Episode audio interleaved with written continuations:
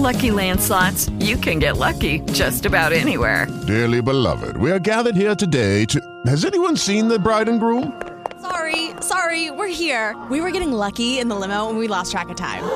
No, Lucky Land Casino, with cash prizes that add up quicker than a guest registry. In that case, I pronounce you lucky. Play for free at LuckyLandSlots.com. Daily bonuses are waiting. No purchase necessary. Void where prohibited by law. 18+. Terms and conditions apply. See website for details. Ogni persona che ha un progetto lotta. Ogni persona che ha una fede in qualcosa che non esiste ancora, che va realizzato, lotta. Ciascuno che abbia un ideale, che senta di essere chiamato a grandi cose, chiunque senta di avere una vocazione, lotta. Perché lottiamo per realizzare i nostri bisogni, ma anche i nostri desideri, i nostri ideali. La vita umana è una milizia, e questa è una citazione del libro di Giobbe, non soltanto perché soffriamo passivamente nella nostra esistenza la malattia, l'imprevisto, le sciagure inaspettate, ma perché anche attivamente siamo costretti a lottare ogni volta che abbiamo un obiettivo che per noi è buono, bello. E questo vale per tutti, Vale per tutti. Tutti abbiamo, se abbiamo un progetto, tutti dobbiamo lottare. Ed eccoci qua, bella a tutti dal prof. Un abbraccio fortissimo.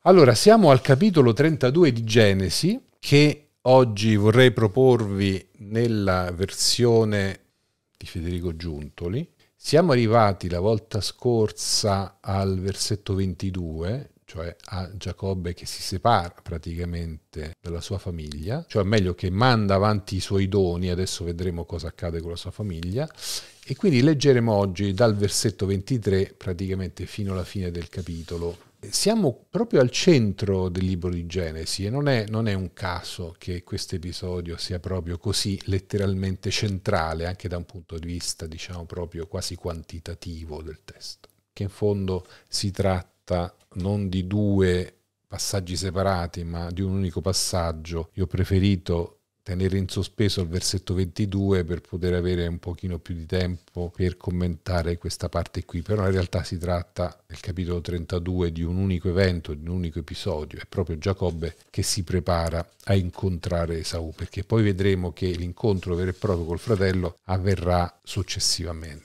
E così, come abbiamo detto altre volte, vedete, Giacobbe agisce sempre secondo degli schemi molto raffinati, molto ricercati, cioè non è impulsivo. Lui pensa a tutte le strategie possibili e l'abbiamo visto in tutte le occasioni fino adesso, no? Ricordate per esempio come si è dato da fare per moltiplicare il suo gregge. Giacobbe utilizza tutta l'astuzia possibile e anche in questo caso il suo è un piano molto semplice, cerca cioè di ammorbidire progressivamente con queste ondate successive di regali lo spirito vendicativo del fratello, almeno quello che lui si aspetta essere lo spirito vendicativo del fratello. Quindi nel momento in cui lo incontrerò faccia a faccia, questi doni forse l'avranno un pochino appunto ammorbidito, reso un po' più tenero. Così il dono passò prima di lui mentre gli trascorse quella notte nell'accampamento. Però, come succede nelle cose umane, non ci sono certezze. Nei rapporti tra gli esseri umani non ci sono certezze. Infatti Giacobbe non ha nessuna tranquillità nell'applicare questo piano, non è sicuro di niente, anzi potrebbe anche essere tutto inutile. E quindi siamo arrivati al punto. Così il dono passò prima di lui mentre gli trascorse quella notte nell'accampamento. Quindi vediamo Giacobbe progressivamente sempre più solo. Adesso è rimasto praticamente soltanto con la sua famiglia e ora, in quella notte, egli si alzò, prese le sue due mogli, le sue due serve, che se noi sappiamo essere concubine, no? Quindi in realtà due mogli e due concubine, i suoi 11 figli, avuti da tutte e quattro queste donne, e attraversò il guado dello Yabok. Lì prese appunto la sua famiglia, fece loro attraversare il torrente e fece attraversare anche quanto possedeva, cioè non più il dono, ma veramente tutto ciò che aveva. Così Giacobbe rimase solo. Ecco, questo è il punto decisivo. Giacobbe rimase solo. Questa solitudine di Giacobbe è un richiamo diretto rispetto a un'altra solitudine, a un altro momento di angoscia e solitudine che noi abbiamo già visto. Se abbiamo letto appunto attentamente Genesi, abbiamo una solitudine simile, una solitudine che non è, diciamo, minacciata dall'incombente arrivo di un fratello che si vuole vendicare. Diciamo che questa situazione è più conflittuale, cioè Giacobbe si trova ad affrontare, diciamo, quello che è diventato il suo avversario, quello che è stato, anche se a distanza di fatto il suo avversario, che poi è il fratello stesso, no? Quindi fratelli coltelli. Diciamo che tutto questo odio fratricida non è piovuto dal cielo, direttamente o indirettamente è stato lo stesso Giacobbe a fomentarlo, no? Attraverso quel famoso stratagemma con la complicità della madre. Quindi, diciamo così, Giacobbe nei confronti del fratello sa di avere la coscienza sporca. Anche se nello stesso tempo, se volete questo è uno dei paradossi dei testi biblici, Giacobbe sa di non essersi comportato correttamente, ma sa nello stesso tempo di essere stato fatto oggetto di una promessa da parte di Dio nonostante tutto. Cioè Dio ha scelto lui, di fatto, e lo sappiamo questo non tanto dalla benedizione di Isacco, perché la benedizione di Isacco, diremmo oggi, è una specie di atto di pirateria, una vera e propria truffa, un atto di furbizia, ma noi sappiamo il Dio di Abramo e di Isacco è con Giacobbe perché nel suo viaggio di andata verso il suo esilio nella terra dalla quale Abramo proveniva, quindi dove appunto lui stesso incontrerà la famiglia di Sara, quindi diciamo i parenti originari, no? Che erano in qualche modo correlati con alla tribù di Abramo e i suoi discendenti, nel momento in cui sta per appunto attraversare il Giordano e tornare, diciamo così, nella terra oltre il Giordano, quindi nella terra di Aram, quindi in Babilonia per capirci, lì Giacobbe ha una visione, la visione dei famosi angeli sulla scala, ma questa scala appunto non è una scala a pioli, non è una scala a chiocciola, una scala sospesa nel nulla, ma si tratta, nell'immaginario di questi popoli in questo tempo, si tratta della scalinata di una piramide, quindi di uno zigurat, no? Stile babilonese. Quindi siamo in un luogo sacro. Quindi Giacobbe ha, diciamo, la visione di questo luogo sacro dove c'è un santuario, se volete. Lui ha la visione di un santuario in stile proprio solenne. Qui in queste pagine gli angeli che salgono e scendono non fanno che confermare che questo luogo è un luogo santo, perché attraverso questo luogo si accede alla presenza di Dio, c'è un passaggio, una comunicazione. I templi antichi erano pensati come degli stargate, cioè come dei portali, no? Spazio-temporali che portavano l'uomo dal presente di questo mondo, di questo spazio, di questa terra, nell'eternità, in quello che possiamo chiamare il cielo, nella trascendenza, alla presenza di Dio. E quindi attraverso questo portale, no, Dio comunicava col mondo, no, portava la benedizione al mondo. E quindi il sogno di Giacobbe, la visione, di fatto si tratta di una visione che precede appunto l'esperienza dell'esilio, sarà una conferma che, e testualmente lo è, una conferma che la benedizione di Abramo continua in Giacobbe. Quindi Giacobbe è sempre dibattuto anche nella sua coscienza, di fatto. Vedete, ci sono queste opposizioni, no? Giacobbe è, diciamo, il meno meritevole dal punto di vista morale, ma anche l'eletto. È un ingannatore, ma è anche ingannato. Cerca di fare il furbacchione, ma spesso può incontrare qualcuno più forte di lui, più furbo di lui. Fa di tutto per risolvere i problemi, ma spesso si trova di fronte a problemi più grossi di lui. Quindi la sua esistenza, la sua stessa esistenza, è una lotta per la sopravvivenza. È una lotta in generale ed è di fatto una lotta con la sua vocazione. Da che cosa nasce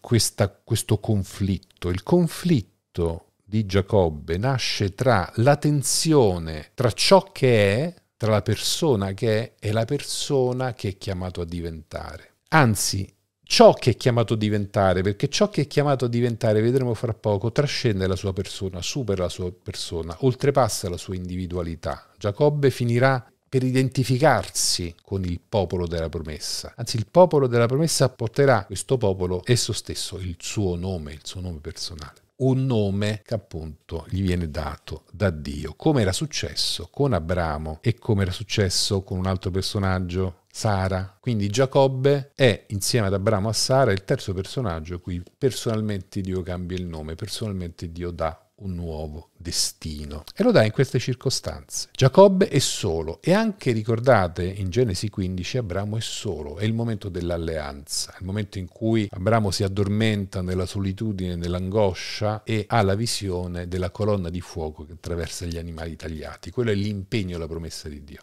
Ricordate questa pagina, andate a rivedere il nostro commento a questo video. Giacobbe rimase solo e un uomo lottò con lui fino allo spuntare dell'aurora. Un uomo lottò con lui. Notate che si dice un uomo. È un uomo misterioso. Non si dice molto di più. Giacobbe rimase solo, ma evidentemente non è solo. Rimane solo, ma c'è un uomo che lotta con lui. C'è una presenza che lotta con lui fino allo spuntare dell'aurora. Quindi in piena notte, tutta la notte fino all'arrivo del giorno. È la notte della lotta. Direbbe Giovanni della Croce, questa è la notte oscura del combattimento. È solo e lotta con qualcuno, quindi si tratta di un combattimento che oggi, con termini diciamo non biblici ma reali, definiremmo un combattimento spirituale a tutti gli effetti. Questi però vide che non riusciva a prevalere su di lui, l'uomo che lottava con Giacobbe non riusciva a sconfiggerlo e lo colpì nella cavità dell'anca. Quindi diciamo all'attacco del nervo sciatico. Non so se voi avete mai sofferto di mal di schiena, so che sapete che siete tutti giovanissimi, quindi non è mai successo di soffrire mal di schiena. Il mal di schiena si trasmette dall'attaccatura praticamente dell'anca, scende giù dalla natica fino alla gamba. Ecco, diciamo che quest'uomo che lotta con Giacobbe sferra un colpo al nervo sciatico, cioè praticamente costringe Giacobbe a zoppicare. Così la cavità dell'anca di Giacobbe si slogò mentre lottava con lui. Poi disse, sempre l'uomo è il soggetto,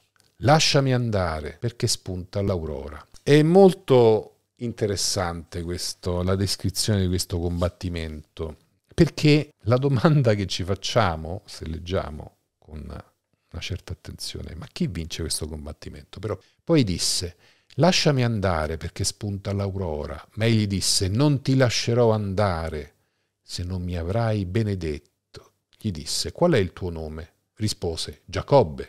Riprese, il tuo nome non si chiamerà più Giacobbe, ma Israele, perché hai combattuto con Dio e con gli uomini e hai prevalso. Allora Giacobbe gli chiese e disse, ti prego, dimmi il tuo nome. Gli rispose, perché chiedi il mio nome? E là lo benedisse.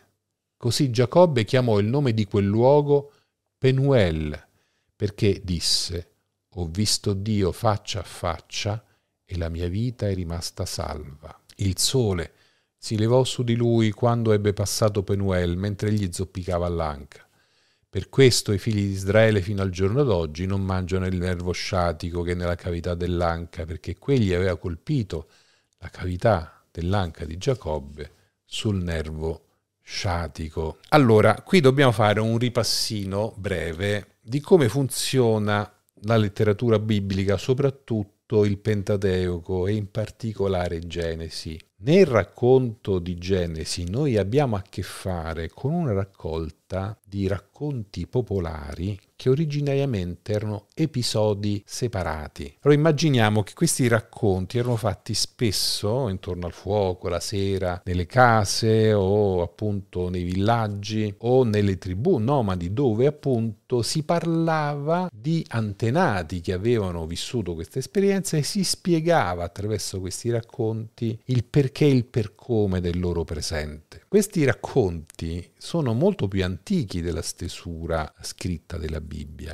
e fanno parte di una tradizione ancestrale che probabilmente risale veramente ai tempi descritti da Abramo, quindi centinaia, forse non migliaia di anni rispetto alla loro messa per iscritto.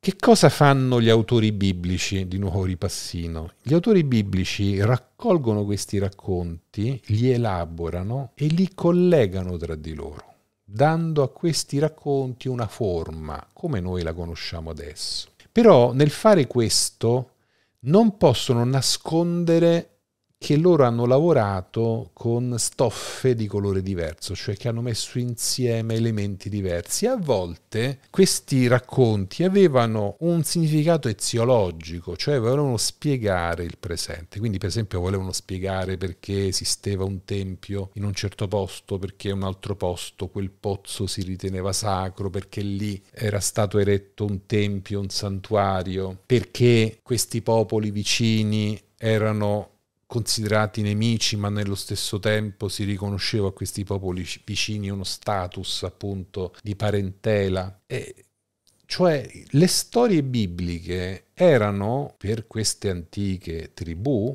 un modo per comprendere se stesse, comprendere la loro relazione col mondo che li circondava e con le loro stesse tradizioni, quindi erano racconti identitari. Gli autori della Bibbia, soprattutto quelli di Genesi e in particolare i redattori sacerdotali, hanno messo insieme tutta questa ricchezza e l'hanno fatta convergere verso un'idea teologica. L'unico Dio, il Dio di Israele, il nome è l'unico Dio, e questo unico Dio ci chiama a grandi cose e ci chiama a ricostruire la nostra identità e la nostra terra. Dobbiamo tornare lì dall'esilio, rifondare il Tempio, rifondare la nostra religione. Tutto questo si fonda in un racconto che esprime la fede di questo popolo. Quindi è un racconto che non è strettamente, appunto, storico, cioè non vuole elencare dei fatti avvenuti né descriverli così come sono avvenuti, ma vuole presentare a un popolo che torna dall'esilio il significato di questo loro ritorno e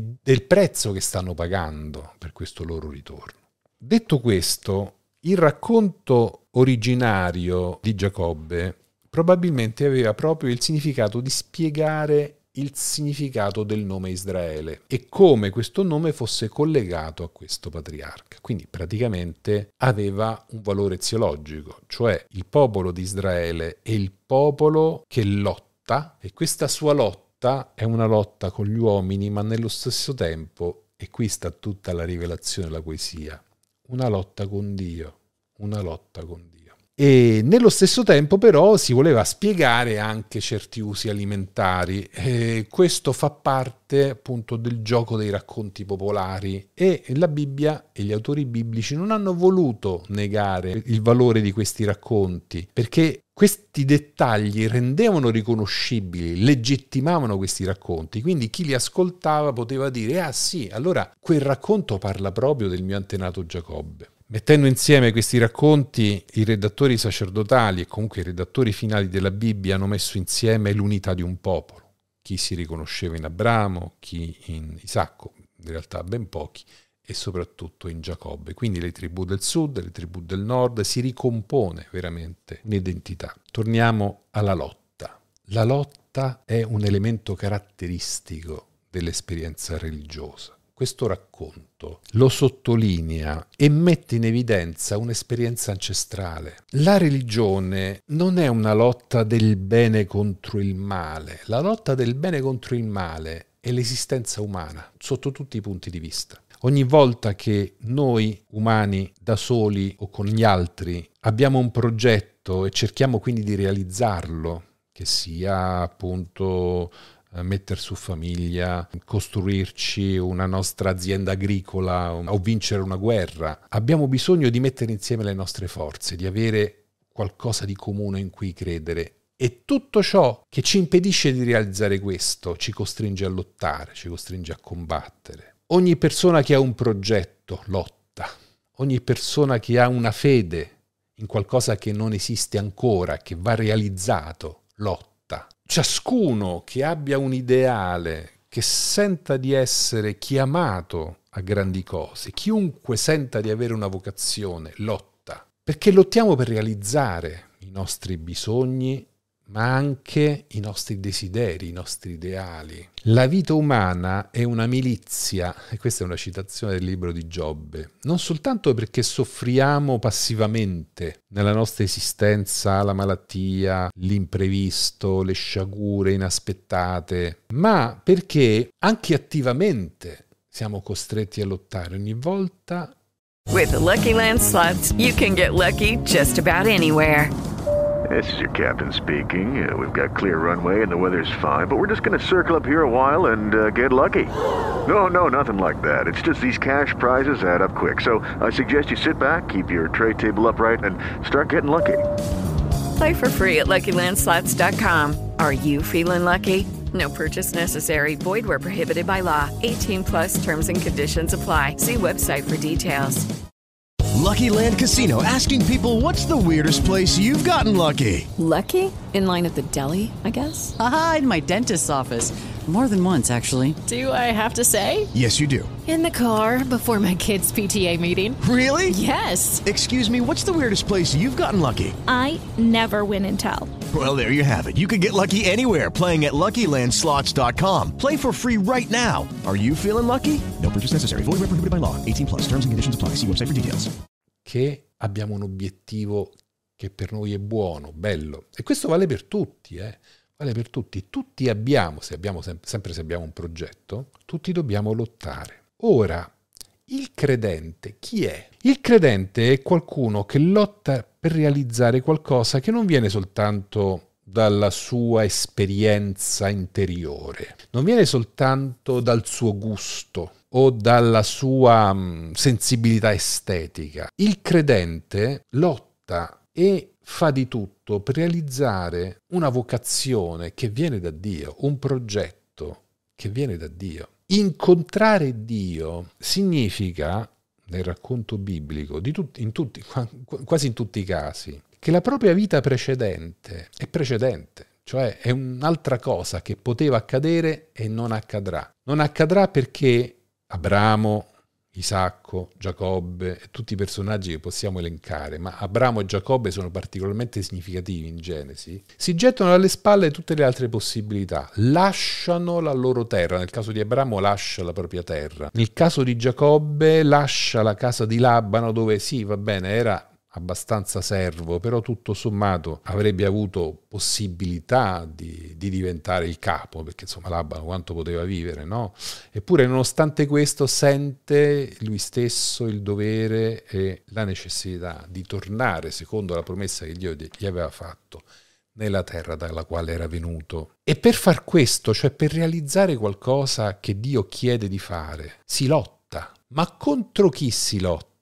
Non si lotta soltanto contro ciò che ci impedisce di realizzare le cose, ma si lotta con Dio che ci chiama a realizzare qualcosa che ci sembra spesso assurdo o inverosimile o inconsistente. Giacobbe deve tornare in Canaan, perché Canaan è comunque la terra che Dio gli ha promesso, però in quella terra in questo momento è il fratello che comanda, è lui che deve affrontare. Quindi affrontare il fratello vuol dire affrontare fino in fondo la propria vocazione al ritorno. Ma affrontare questa vocazione e lottare con una volontà che ci scomoda, che ci tira fuori dal nostro recinto, da quella che diciamo oggi è la nostra zona di conforto, il nostro guscio, la nostra casetta, la nostra sicurezza. Dio ti chiama fuori da questa sicurezza. Se ti chiama fuori, tu cominci a lottare. Ma non lotti contro altri, se non soprattutto contro Dio. È vero, questa della lotta è una metafora, ma è molto azzeccata, perché rappresenta esattamente ciò che avviene nel cuore dell'uomo, soprattutto in alcuni momenti drammatici della vita, quando sembra appunto che Dio ci tolga tutto. Ricordate Abramo, quella di Abramo che sale il monte Moria per sacrificare Isacco, non è forse una lotta? Dio che mette alla prova ad Abramo, non è forse una messa alla prova? E la messa alla prova non è forse una forma di conflitto? Quella tra Giobbe, la scommessa tra Dio e Satana, e non è forse appunto un attacco alla fine all'integrità di Giobbe? E ciò che Giobbe esprime nel famoso racconto non è forse un grande, esteso, profondo, articolato litigio con Dio? Ogni anima che cerca Dio, ogni anima che cerca la verità, ogni grande spirito che non si rassegna allo stato delle cose, ma guarda lontano, non può che lottare con Dio. Perché anche quando si lotta con Satana, no? Che sembrerebbe, no? Appunto, che la lotta dei santi è la lotta contro appunto le avversità, contro il maligno, ma la lotta contro il maligno è niente rispetto alla lotta con Dio. Noi immaginiamo spesso, potremmo anche immaginarlo così, però la Bibbia riferisce un'altra metafora. Potremmo immaginare appunto Dio come condottiero in questa battaglia, come avviene un po' nel libro dell'Apocalisse, dove c'è il cavaliere bianco che sconfigge tutte le avversità, tutti i nemici e tutti coloro che lo seguono nel suo esercito vincono insieme con lui. Il cavaliere bianco è Cristo risorto nell'Apocalisse. Sì, quindi potremmo anche immaginarci come gli alleati di Dio nel combattimento. Però non c'è soltanto questa immagine, anche questa immagine dell'uomo che lotta, cioè di Giacobbe che lotta con quest'uomo misterioso, che poi alla fine si rivela essere Dio, perché questo è il bello, cioè da prima lotta con una presenza, prima è solo, poi lotta con una presenza. E come mai avviene questa lotta? Cioè il testo non lo spiega, perché questa lotta è la incarnazione, la concretizzazione di tutta la vita di Giacobbe. Cioè in questo momento decisivo nel quale deve attraversare lui per ultimo il torrente Yabok, cioè questo guado, no? Che è un po' nell'acqua, un po' nella terraferma, quindi siamo sempre in un'opposizione, no? In una terra di mezzo, diciamo. In questo luogo questa presenza combatte con Giacobbe. È un combattimento andare avanti nell'incontro con Dio, perché è un combattimento con Dio stesso.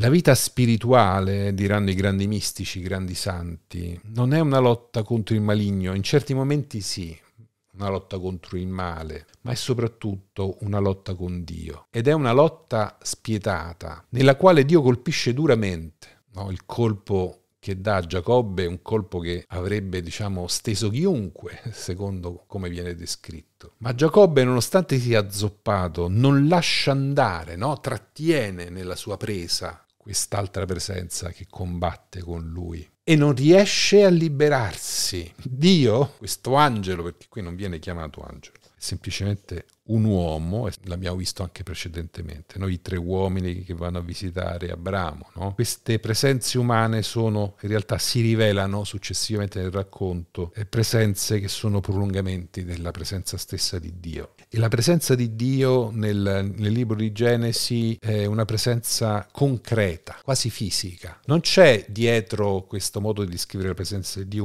una teoria metafisica di Dio, ma c'è la descrizione della realtà di un incontro, cioè quando Dio si manifesta con concretezza, ci puoi fare letteralmente a botte. Allora in questo scontro disse l'uomo che lottava con lui: lasciami andare perché spunta l'aurora. Non so se ricordate questa espressione, viene richiamata in altre pagine della Bibbia, spesso ci sono richiami simili alle presenze degli angeli di Genesi negli incontri dei discepoli con il Cristo risorto. Quando Gesù dice che vuole andare più avanti, no? E i discepoli lo trattengono, no? Resta con noi perché si fa sera. Oppure c'è Maria Maddalena che tocca Gesù e Gesù dice non toccarmi, anche se lì l'imperativo auristo fa pensare che Gesù abbia detto letteralmente smetti di toccarmi, cioè non trattenermi, lasciami andare. Ed è un richiamo evidente a questa esperienza del divino. Cioè Giacobbe perde o vince questo incontro? In un certo senso lo perde, perché viene ferito violentemente, ma in un certo senso lo vince, perché pure ferito, pure menomato da questo scontro che dura una notte intera, Giacobbe non molla Dio. Non a caso questa pagina è diventata una pagina emblematica e continuamente ripresa ogni volta che si parla della preghiera. E non potrebbe essere diversamente. Abbiamo visto, ricordate, Abramo che non mollava nel suo contrattare, no? Contrattare con la furbizia da mercante, no? Lui era un bravo negoziatore, no? Lo vedremo anche quando compra il famoso campo dove seppellirà Sara, e sa negoziare anche con Dio, no? Ma non molla. E Giacobbe, che è un lottatore nato, è uno che affronta le avversità della vita con tutte le sue risorse, e qui con tutte le sue capacità, anche quelle fisiche, non molla, non lascia andare Dio, non ti lascerò andare se non mi avrai benedetto. Qui comprendiamo nel racconto che Giacobbe in questa lotta sta elevando il suo livello di coscienza, di consapevolezza. Ogni sofferenza che lotta ci trasforma, ci cambia, e forse questo è il vero senso di questo passaggio della Bibbia. Giacobbe in questa lotta è un uomo che viene fuori trasformato perché in tutta la sua vita, in tutto il suo percorso, lui è stato trasformato da questo incontro-scontro con Dio. Faccio una breve parentesi, appellandomi alla mia esperienza di scrittore e sceneggiatore. Ogni grande storia d'amore, se vogliamo raccontare una storia d'amore, è sempre una storia nella quale i due amanti sono gli antagonisti. Cioè non è una lotta, una storia d'amore non è una lotta del bene contro il male, del buono contro il cattivo. Questa è una banalizzazione, no? Cattivi senza significato stanno soltanto nei cartoni animati.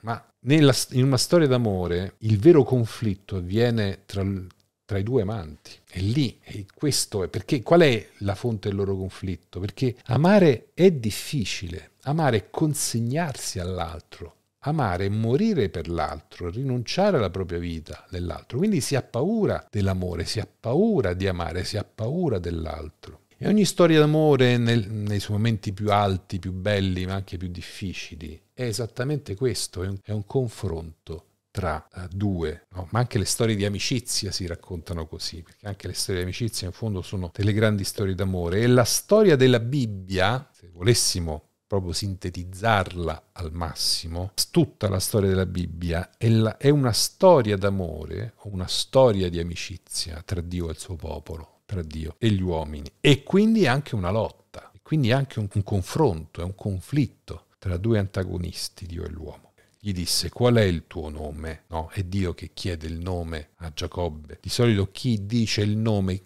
chi consegna il nome è la parte che si sottomette. No, non a caso anche negli esorcismi, no? L'esorcista chiede: qual è il tuo nome allo spirito? No? Gesù chiedeva come ti chiami, la prima cosa. Una volta che sai il nome, allora l'altro è costretto a obbedire. Quindi Giacobbe, quindi vedete c'è un atto di sottomissione da parte di Giacobbe nei confronti dell'angelo, è come dire: vabbè, hai vinto tu, no? Ma l'altro riprese: il tuo nome non sarà più Giacobbe. Quindi il nome viene consegnato, quindi Giacobbe si consegna a questa presenza, che adesso scopriremo, ormai è chiaro che questa presenza è Dio stesso, è il nome. Il nome, come ha fatto con Abramo, prende il nome e lo trasforma, lo cambia. Quindi cambia in realtà il destino, no? Cambia la vocazione, cambia il significato della vita di Giacobbe. Tu non ti chiamerai più Giacobbe, ma Israele. Qui c'è una etimologia dove Israel viene fatto derivare dalla radice Sara. Israel, Sara, non Sara, Sara, che ha anche il significato, non c'entra niente con Sara, la moglie di Abramo, no, ma Sara letteralmente vuol dire appunto lottare. E Israel quindi sarebbe un participio, colui che ha combattuto con El, Israel, cioè appunto Dio. Ma l'angelo dice: con Dio e con gli uomini. Quindi insomma hai avuto il tuo bel da fare in questa vita con tutti e hai prevalso, hai vinto. Quindi Giacobbe di fatto si arrende all'angelo, ma l'angelo dice: no, hai vinto tu, perché tu hai combattuto, hai vinto. E che cosa hai vinto? Hai vinto un senso nuovo, un significato nuovo. Perché? Perché non hai mollato, perché sei stato tutta la notte a combattere, perché fino alla fine hai voluto comunque la mia benedizione, non hai rinunciato. Cioè Giacobbe è uno che quando vede qualcosa che vale non molla. Ricordate, voleva la primogenitura, se l'è comprata con un piatto di lenticchie, ha visto un valore. Esaù l'ha disprezzata la primogenitura, non dimentichiamo, no? Ha preferito una gratificazione immediata rispetto a un grande futuro. Giacobbe invece ha visto il valore, e dove vede che qualcosa vale fa di tutto per ottenerlo. E quella primogenitura gli è costata la fuga, la sofferenza, l'esilio. E quando in esilio ha visto Rachele, ha fatto di tutto per ottenere Rachele, 14 anni di lavoro. E quando ha visto che comunque Labano non lo pagava a sufficienza, ha fatto di tutto per diventare ricco quanto serviva per mantenere tutta la sua grande famiglia e per potersi permettere di tornare in Palestina. E quando Dio gli ha proposto, gli ha messo di fronte il suo futuro, ci ha creduto e lo ha voluto. E quindi è un lottatore quest'uomo, è un vero lottatore. Ti prego, dimmi il tuo nome, dice Giacobbe all'angelo, perché chiedi il mio nome? E lo benedisse. E non c'è nessuna risposta. Il nome è un nome che non viene pronunciato. Quindi questa, diciamo, è esattamente la conferma che si ha a che fare con Dio. Infatti Dio non dice il suo nome, non si sottomette a Giacobbe, non si mette in suo potere. Ma è Giacobbe che chiama il nome di quel luogo Penuel, cioè appunto perché dissi: ho visto Dio faccia a faccia e la mia vita è rimasta salva. Nel testo masoretico panim è la faccia, è il volto, panim è la faccia, El è Dio, e l'espressione Penuel, che si incontra soltanto qui, l'ebraico insomma mi sembra non abbia altri casi in cui questo sostantivo venga utilizzato, diventa appunto un toponimo, cioè un nome di un luogo. Qui ho visto Dio faccia a faccia. È chiaro, adesso la rivelazione è detta proprio esplicitamente: ho visto Dio faccia a faccia, eppure non sono morto, la mia vita è rimasta salva. Sapete che c'era la convinzione che chi vedesse Dio non potesse appunto sopravvivere. Il motivo è che quando Dio si manifesta col suo volto in tutta la sua natura, travolge talmente tutte le cose che l'uomo sarebbe appunto disintegrato, immediatamente annientato, la morte sul colpo. Ma questo non è avvenuto a Giacobbe, anzi Giacobbe, incontrando Dio faccia a faccia, ha scoperto il significato profondo della sua esistenza. Il sole si levò su di lui, anche questa è un'immagine simbolica, no? Quindi un futuro nuovo comincia quando ebbe oltrepassato quel luogo, anche se zoppicava l'anca. Quindi anche zoppicando Giacobbe va avanti, e andando avanti andrà appunto a incontrare Esaù, no? Quindi ha mandato avanti tutte le sue cose, la sua famiglia, lui è l'ultimo, zoppica, ma un sole sorge su di lui, c'è la protezione di Dio, la benedizione di Dio è confermata, e questo è il momento in cui incontrerà il fratello e con lui farà i conti.